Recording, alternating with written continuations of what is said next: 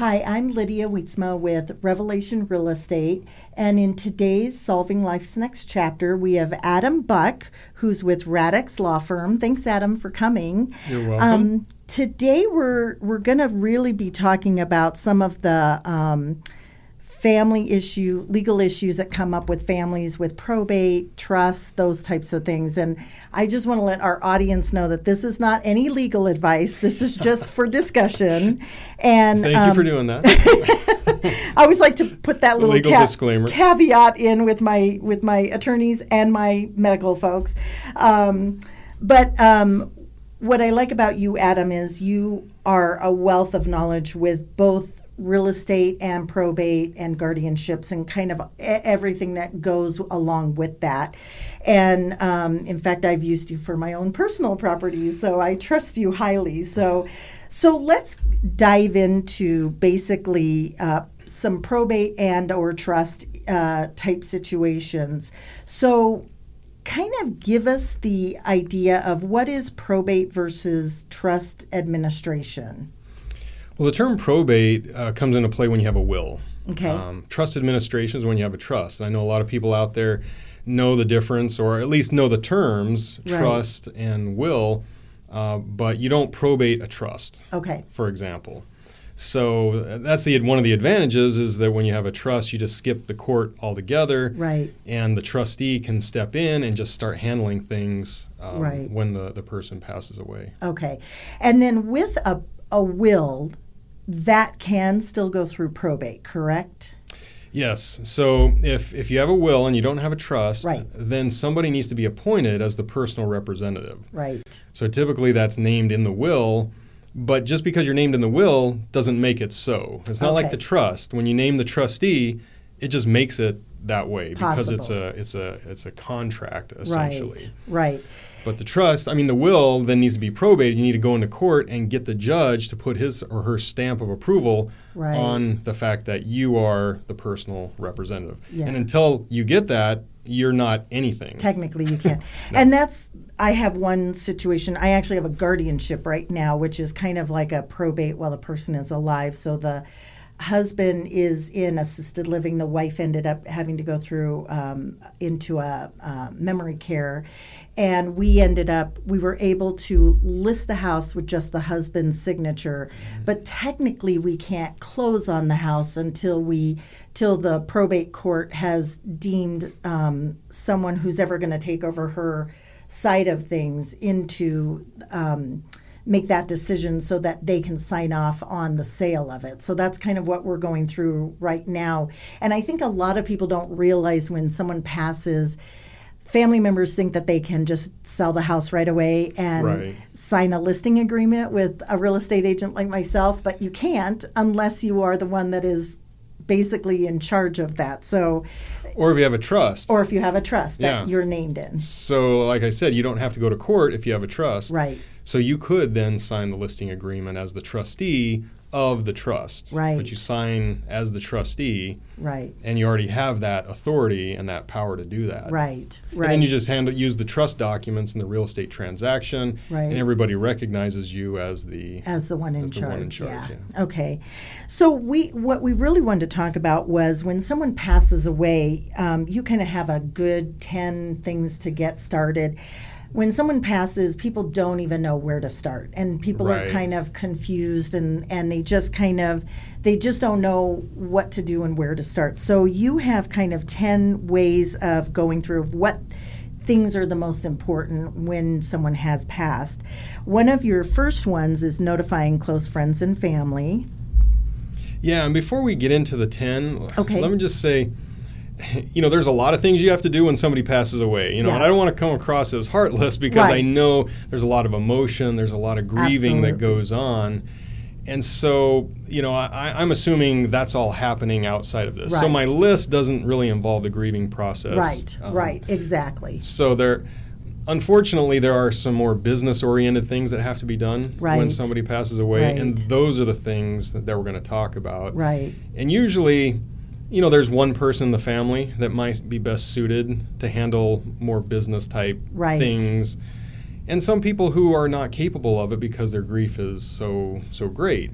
I'm glad you said that because that definitely is true. I see that a lot because a lot of people making some of these decisions while you're grieving can be Mhm. very, um, might not be the best time to make some of those decisions. Right. So, And so somebody before they pass away might name that person, you know, Mhm. in a will or a trust, and they might think, well, who do I think is the best person that could do this right, in the event of my passing? And and usually they know right, and they can appoint somebody. So that's helpful, but sometimes people die and they don't have a will, they don't have a trust. right. And so somebody's got to step forward and do it. So those are the things we're going to talk about. Okay. If you're in that situation, Okay. uh, the first one, notify close uh, family and friends. hmm Obviously, you know, this is a tough part. It usually happens by phone calls um, to just a few close individuals, and then the word, Kind of spreads. yeah, yeah. So they don't they don't you know blanket the the entire community. It's Right. usually just a few close people. Right. Uh, but that is an important thing to do. It, it's tough, and sometimes you forget that there are other people out there who Right. should know um, about the death. Absolutely. Um, the second one, uh, take care of minor children and pets. Now, the children, obviously, that that's never overlooked. If it if you are in a situation where two parents pass away or a single parent passes away and they have Right. minor children, usually that's the first thought that everybody has is how do we Who's gonna help? take how care? do we? Right. But pets sometimes get overlooked. Mm. Um, so That's good to. I never actually really thought about that. yeah, everybody's so busy thinking about, uh, you know, the the funeral and making arrangements for other things. They're so consumed by all of this, they forget Right. that there's uh, a dog or a cat or a fish or a hamster, or, you know, Yeah. whatever the, the people had that needs to be taken care of, Right. um, in- right. in short order. Okay.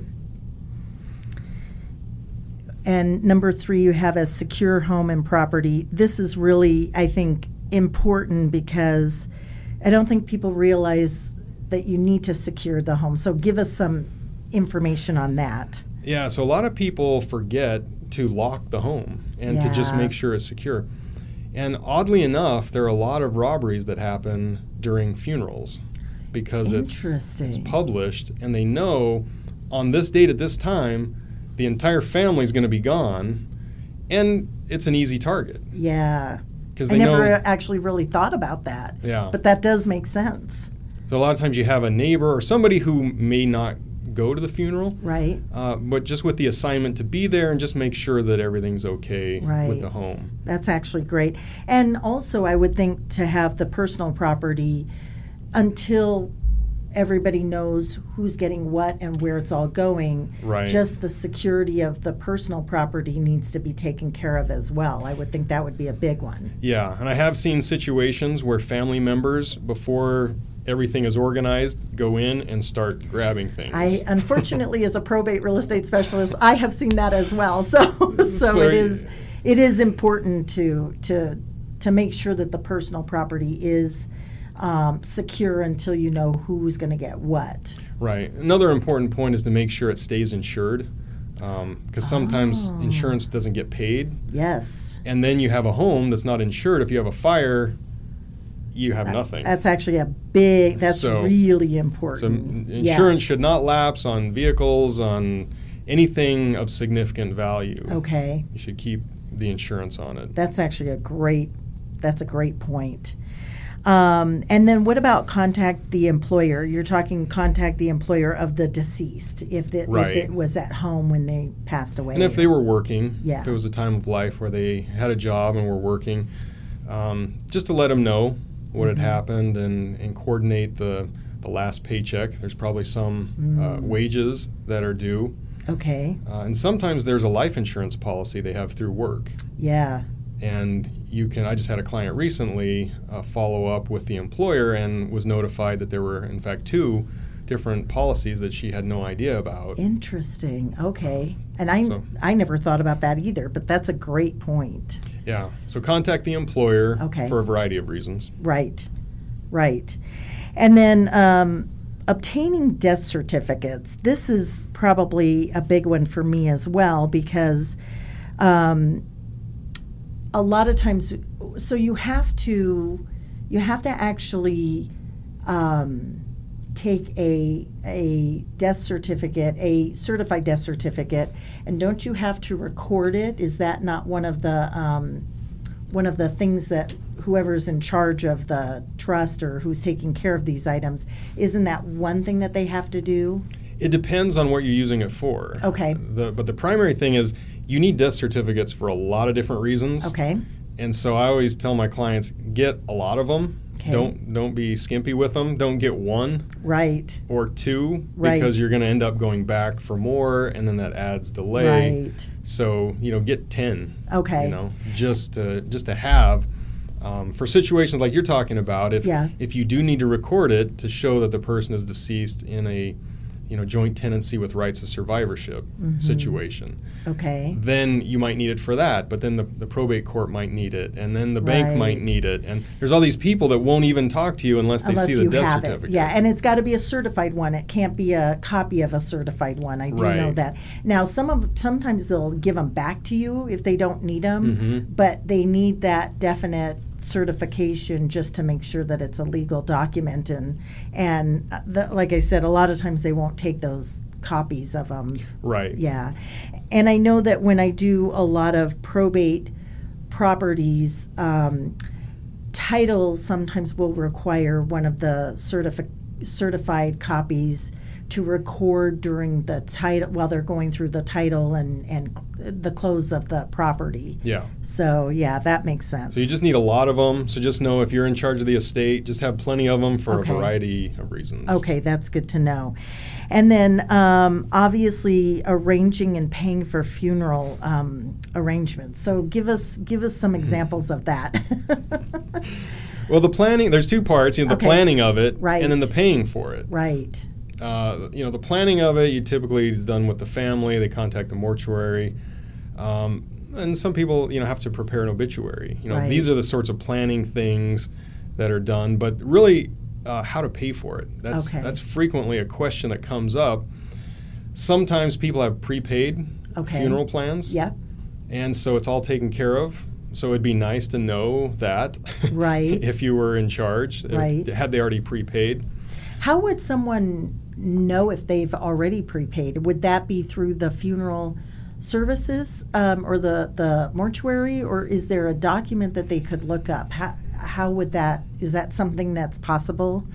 Well, and this is what we try to reiterate to our clients. Please communicate with your family Yes. to know what you have and what you don't have. It'll make their job a lot easier. Mm-hmm. Uh, so if if nobody has told you there's a prepaid plan, you could go through their file cabinet. You might see something. Isn't it like more of a like an insurance policy too? So you Mhm. could maybe look it up through the insurance. Is there some sort of insurance way that you could? I'm not aware of any way to look it up. Okay. You just have to know uh, Whether they who they were working with, and there's probably paperwork in their personal somewhere. Yeah. files. Okay. So another way I've seen people do it is they have a bank account Okay. uh, with enough money to cover the funeral, and then they'll have a joint account with one of the younger children or, or somebody else who might step into that role. Gotcha. So that person has immediate access to those funds. Right, right.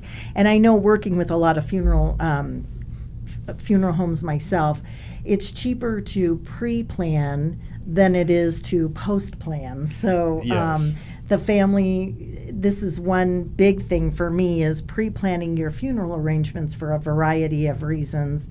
You get to pick you can go down to even picking the music or the scripture or down to whatever people are going to say at your funeral uh, poems or whatever Right.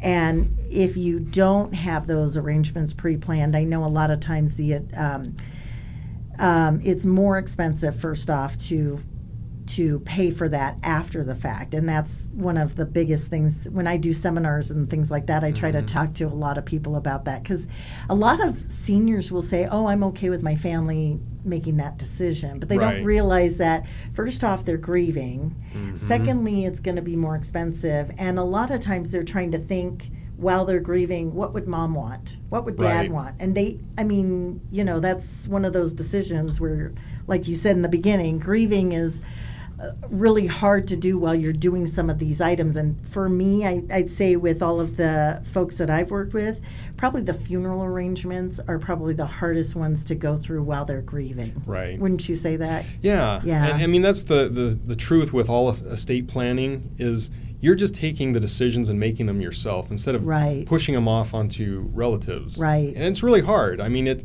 Right. You should really just do it yourself. Yes, so exactly. that save them. I mean, they'll carry out the plans. Right. But it's a whole lot easier on everybody else Yeah. if you just plan ahead. Yep. And then make the decisions right now. Yep. And then they'll just execute and take care of what and you then, wanted. and then you still have control over what happens during your funeral. So Right. So if you're a control freak, that's a good thing.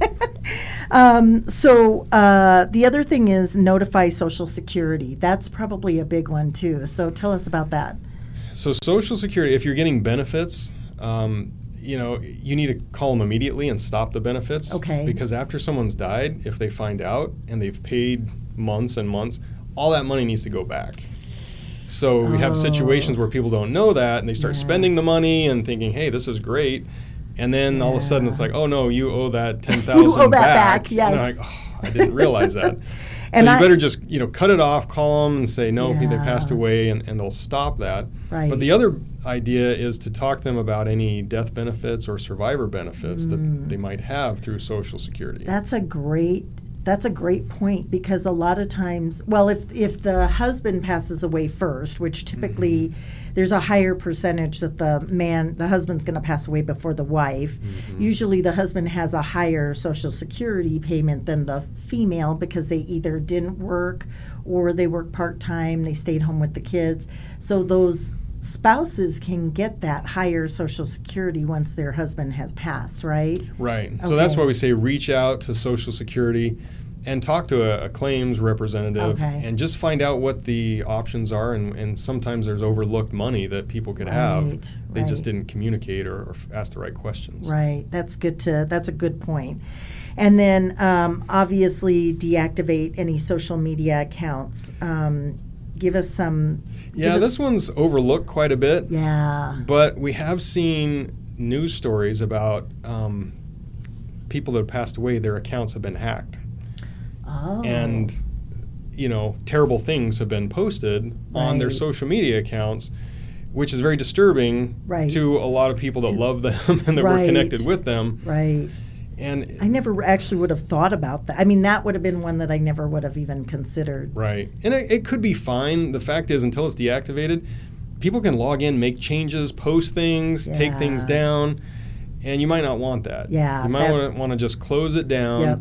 and there's some that you can put a memorial page up and that's locked so that nobody Okay. can make any changes nobody can hack it and then it just stays there Right. but okay. it just you know eliminate that risk of anybody Right. hacking the social media and creating right. some yeah, that, that's great, great information. So then, what about searching for personal files for wills and trusts like that? Now, I have over the years being a probate. Um, a, real estate agent myself, I have had situations where people know there's a trust, but they don't know where the trust is. So, I'm That sure, is very I'm common. sure you have dealt with a lot of that. You know, so- it's funny. I'm on this uh, email list with all the probate attorneys in the state, Uh-huh. and every week there's an email that says, "Hey, I'm looking for the will of this person. This is their age. This is their birth date. Anybody know ha- of a will? Did your firm prepare it?" Because people don't communicate. Right. And- so what happens if they can't find it? Um, is there? I mean, obviously there's issues with that, but w- what are some of the issues that could come up with that? So if if you can't find it, it doesn't exist. Oh, You know, I mean, okay. unfortunately, that's why I tell my clients once we go to all the work to prepare the will or the trust, Yep. you need to put it in a safe place and let people know where it is. Where it's at? Yes. or at least, you know, something we've done is we get permission from them to send a letter out to Okay. certain people, uh, certain of their relatives, to say, hey, just to let you know, we've prepared the estate plan for this Right. person.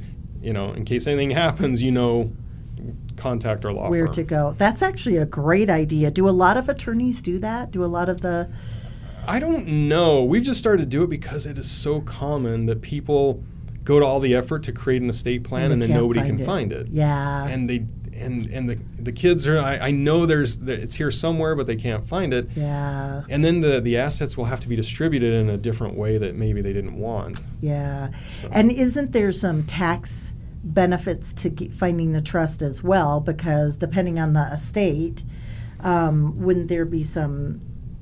I mean, that's another reason to have a trust is to make sure that you don't have to pay out certain taxes. Correct? Is that or am I? yeah I mean there's a lot of benefits to having a trust and we could probably do a whole other podcast Series on that. on the, the advantages of a trust over a will but Right. yeah I mean there's the tax uh, benefits there's cost savings you know people say well it's more expensive to, to set up a trust than a will and I tell my clients well you're going to pay the amount up front with a trust or on the back end you'll probably pay two or three times With in probate. Yep, so all you're doing is prepaying and Right. helping your family out right. to streamline this whole thing Right. And then they can make their decisions on who gets what, and it gives them that still that control as to what they want to do. So, right um, so we tell people when when somebody passes away go through all of their personal items okay, I mean, you need to go through if there's a file cabinet.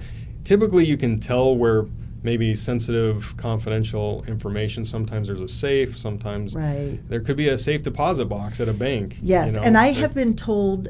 So, t- correct me if I'm wrong, but on the safety deposit boxes, um, those can be frozen just like the bank accounts until proper documentation is given to the bank, whether that's um, document from the probate court, document from the attorney saying that this person does have the rights to look through that. Is that not correct? Right. Yeah. So that's another asset. You don't know what's in there, but it's an asset of the estate. Right. And so, when you're appointed, then you have the authority to go to the bank and provide them the paperwork. So don't put your trust in, In- that, correct? is that is that that shouldn't be the only place okay? you put it. But yeah, it needs to be accessible. People Okay. need to know about it. And you know, there's sort of a conflict because sometimes people don't want their their children maybe to know Right. the details of of the trust.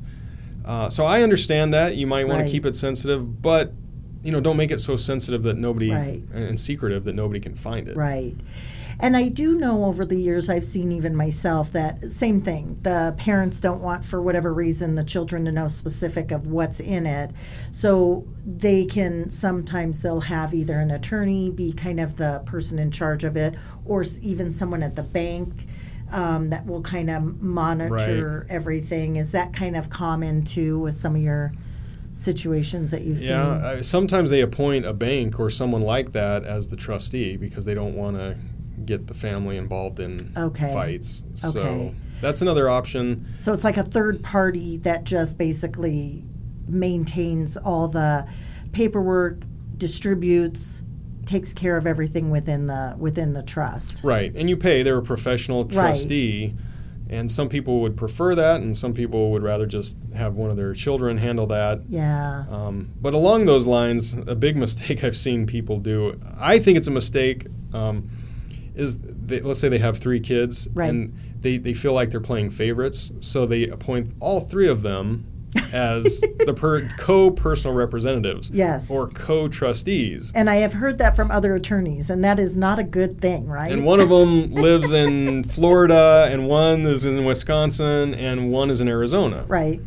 And so to do anything, you need signatures From from, everybody. everybody. and you're, you know, it, it seems unnecessarily complicated when you have one that's in Arizona. Right. Now, the, the person in Arizona might not be your, your first choice, Right. but my point is it's not really geographic. It's Right. it's more of who you want, but there I don't see a huge benefit to having multiple Right. personal representatives or or co-trustees. Right.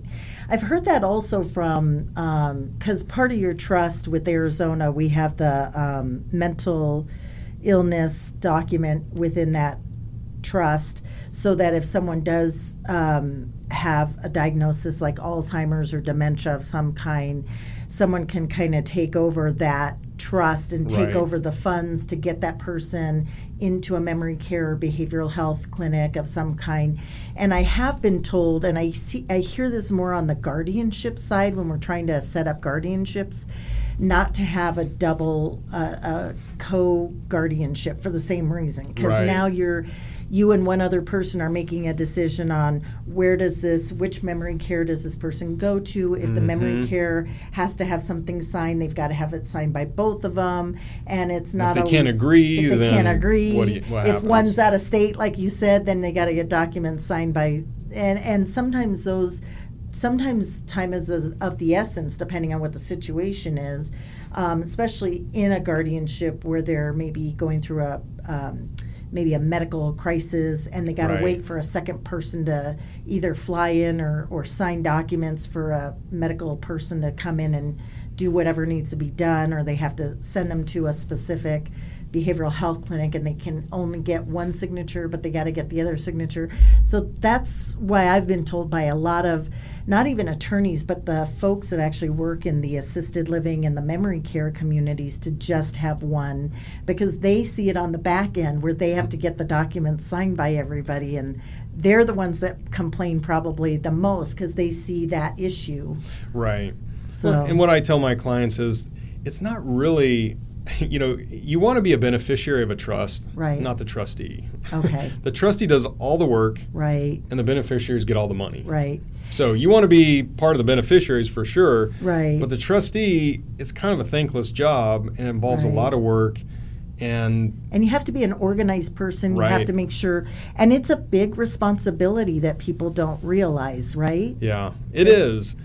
And and so when when parents are setting up their trust and they think, oh, I just don't want to favor one over the other, it's Right. like, believe me, I hear that a lot. You're too. not favoring any. You're punishing them all my equally. parents. Because I am the trustee, I am the person in charge, and, and I did hear that from from them. So I I totally and I have three children of my own, so I totally Right. understand. So and maybe helping the children understand that it's you know you're not playing favorites. It's just one, but they're all assuming that they're all beneficiaries of the trust. Right. They'll all get their share. Right. Just like everybody else. And- Right. It just takes it's a lot of responsibility. I know going through my parents over the years having to get theirs all put together and meeting with attorneys and meeting with you know with them on making those decisions. It really is it's not something to take lightly if you're going to be that person that's going to facilitate all the paperwork, get all the things. Not that the other family members can't help, but Mm-hmm. it's it really is that person's responsibility to to make sure it's done correctly, right? And it's a liability. Yeah. It's a legal liability. You're taking on uh, a liability because your job is to figure out who all the creditors are okay. and make sure they're all paid. right. So if you and and get all the assets and make sure that you so now you have all the assets, right. you have a list of the creditors, and you're supposed to pay the creditors, and then whatever's left over gets distributed. Gets distributed. but if you if you distribute, if you don't get all the creditors, Right. and you distribute all the money, Yes. now all of a sudden you get a claim that says, "Hey, we're owed ten thousand dollars." You say, "Well, we just distributed everything." They say, "Okay, well then you're personally responsible." responsible. For I have had situations like that too with clients where they. Um, I had one client who distributed everything before they got their taxes done because you have to Oh, do yes. that final tax Final prepare, tax. and um, they did distribute everything, and they were responsible for the taxes, and Yeah. and they were not. They went back to the family members to try, try to get their fair share, but they weren't willing to do it, and it caused a lot of grief between the the siblings. Yeah, because So- if people aren't planning on that and they've already spent it, and now you're saying, Right. "Oh, I need, you know, ten thousand dollars back from you," that might not go over well. Right, exactly. But you've got the personal responsibility, so that's what I'm saying. To be the trustee, it's it's really all risk right, and work. right. So That's the same way if it's a pro. So we've been talking more with people with trust, but it's Right. kind of the same way with the probate side of things too. If you end up being the one appointed to maintain the probate side of things, Right. Yes. Your job's the same, whether you're a, a trustee or a personal representative. okay, Um, it's just that before you can be a personal representative in court, they make you take an online class, oh, okay, I did not know that. and you have to show a certificate that you finished it. okay, And the online class talks about everything we're talking about here: Okay. the risk. This is your job. This is what you need to do. right, Don't do it wrong, or you'll get sued. You know, they really try to train them, Right. and then you have to prove to the court that you did that. Right. Whereas a with a trust, there's no requirement and Right. But as attorneys we help people through that Right. so that's why they hire an attorney even though we don't have to go to court Right. we still help them with the trust administration just to protect themselves Yeah, and that's actually a smart idea because there is a lot that goes into these things, and there, and depending on the bigger the estate, the more complicated and the more probably more creditors or more assets that are there that need to be um, dealt with correctly. Because nobody wants to go back later and have an issue, which I've had multiple times with families. So, um, so that kind of that that gives a lot of good information about folks when they're deciding. Obviously, I highly recommend getting a trust and putting everything within that trust so that they don't have to go through probate because it is very expensive. And then you're basically relying on a court to tell you who gets what, who's going to maintain the distribution of it, who's going to be the one responsible for cleaning out the house putting up the house on the market and there's all the all everything that goes involved with all of that as well. right yeah it's more streamlined but i tell clients you know we'll help you on the back end too Yep, if, yep. if you don't want to do it we'll certainly do the probate it's not the end of the world Right. if you have to go through the probate process you're just more likely to get fights i Right. think because you're in court and people start showing up saying wait a second i don't think you did this right and now they have there's already a case open Right. and they can so just they have go to listen in to everybody. right Yeah. Whereas a trust, somebody would have to actually file a lawsuit to, to do anything. So anyway, Right. it's it's pros and cons to both. You know, we recommend Yeah. a trust, but uh, Right. certainly we help a lot of clients um, through the probate process. Right. I recently had a situation um, where we had to go through a kind of a smaller probate as well, where the couple owned a home, bought it from a gentleman, um, but they didn't go through title. And so they ended up going through an out of state attorney who put the deed together. Found out we were trying to sell the home. This just closed about a month ago. We were trying to sell the home, and during our our um, title search, we found that the deed wasn't done correctly. So we ended up trying to find the gentleman who had since then passed, and his wife had um, at that at the time he passed, he had a wife. Now, at the time he was selling the property, he was not married. So we ended up with a situation where we um, found out with his trust he had. Um, the pour over will or some sort of verbiage within that will where it said if there was anything undone that hadn't been done that she was the one responsible to to maintain everything. So we had to go back to that attorney and have paperwork signed. It had to go through like a mini um, I, I wouldn't necessarily i don't know if you would call it a probate but it was more like a um, affidavit of transfer. So it took us two or three more weeks to actually s- close on the home um, that could have been avoided had had they well first off had they used an arizona attorney to do the deed correctly first Right. um, but secondly if they had if they had gone through title a title um, uh, search in the beginning and gone through they didn't necessarily have to go th- through a real estate agent because they were probably it was a for sale by owner so they were probably trying to eliminate the commissions and some of the fees that go along with that. But um, it was just an interesting situation because it wasn't done right and that was like nine years ago and then we had to quickly because we had a buyer that really wanted the house and so we had to go through that situation. You know, you bring up a good point with if you have real estate in different states, Mm-hmm. if it's not all in Arizona, for example, okay you really need a trust. Right. So let's say somebody's got property in Arizona, they've got it in Florida, they've got something in California. mm-hmm. They, you know, let's say they've got five different properties okay and they don't have a trust. You're going to open probate in Arizona, assuming Okay. the person died here, okay and then you're going to have to go open probate in each one of those other states. Mm. So you just multiplied your attorney's fees by five yes because you decided to do a probate, I mean, a, a will instead of a trust. okay Whereas a trust, you can deed the properties in all of those states to the trustee, to the trust, and then when the trustee steps in, they automatically control all, those properties. properties. And you don't need to go into court in each one of those states. Right. So you know that's something to be aware of if if you or your parents or whoever has property out of state Right. you know getting a trust is definitely the way to go otherwise you're just multiplying the attorney's fees Absolutely, and I see that a lot with um, with our winter visitors when they Mm-hmm. wherever they're coming from, they have a trust there. Then they'll buy a property here just for wintering. It starts out they're here two or three months, then eventually they come here full time, and they forget to put the property that they bought here in their trust wherever it is. And same thing, it's they have to do the probate here because they're usually back there. So And I've that's had- what you need to do with clients. And we send out reminders like once a year, we'll send something to our clients to remind them if you've acquired anything over the last year, you really need to put it in the trust. Because sometimes they forget, they, they set it up once and they think, well, I'm good, I have a trust. Yep.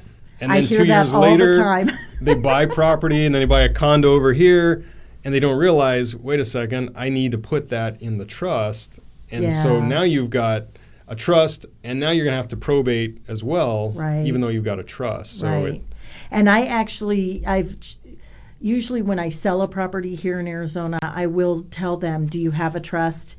Um, Right. And I used to just, I used to just kind of, if they said, "Oh yeah, I have a trust," I wouldn't say anything further. But now I'm reminding them, okay, make sure you put this property in that trust. Right. Or if they don't have a trust, I, I always give them different um, names of attorneys that can do that because I don't think that people don't ever think that it's first off, they don't do trust because it's one of those mindless things that they think, oh, I'll do it later, I'll do it later, I'll do it Right. later until it's too late.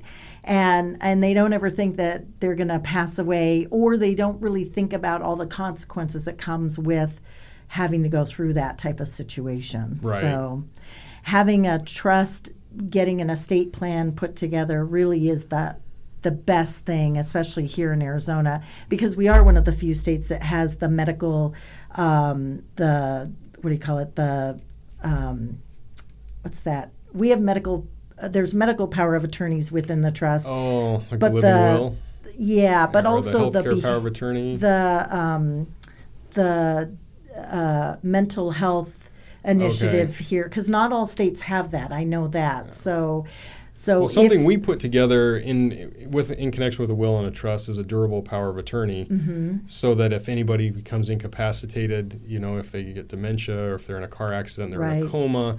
There's all these different situations where somebody might not be able to really Make decisions. make decisions. yeah, And if you know if they sign a power of attorney, a durable power of attorney, then that process is easy. Yeah. You just need to get the doctor to declare that they are not able to do that, right, and you can start.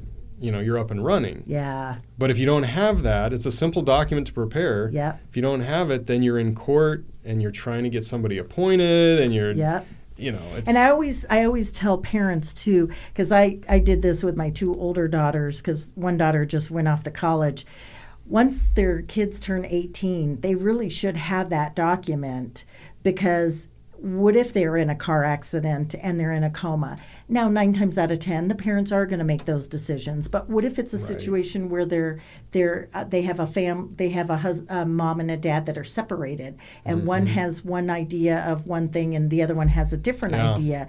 So even getting those uh, medical power of attorneys done for your kids when they go off to college, people don't think about those things, and that's probably really important when they're when you're part of your planning for college is to make sure you have those in in place. Yeah. Yeah, you probably heard of the sort of a famous case. I think it was in Florida, where the lady was uh, in a coma and just stayed there. And you know, they get to the point where the doctors are saying, "I just don't think she's ever going to Yeah. recover." But she's on life support, and one family member thinks they need to pull the plug, you know, Right. terminate and Right. just be done. Right. And another family member says, "No, we're not going to do it." It got in the courts because Oh. one said one thing, one said the other. Now they're in a court battle, and it went on for years. Uh, and this poor person was on life support during this whole time, Yeah. not able to function, not able to do anything while the family Yeah. was fighting. yep. And you know, you can just avoid all of that with a very simple document. Absolutely. Absolutely. So that's what we're telling clients: just do these simple things, Yep. so that you don't have to be one of these news stories Yep. and you know have it destroy your family. Real, really important. Well, Adam, thank you so much. Just a wealth of information. So we're going to have you come back because I know we, we didn't we just touched on a few things, and there's a lot of other things that you and I need to talk about to the the audience. So if someone does have questions, either real estate related and or uh, probate or trust related, they can reach you at the 602-606-9300, correct? Yeah, that's our main line at Okay. the law firm. Okay. And um, thank you so much, Adam, for coming. I really appreciate fun. it. And uh, we'll see you next time.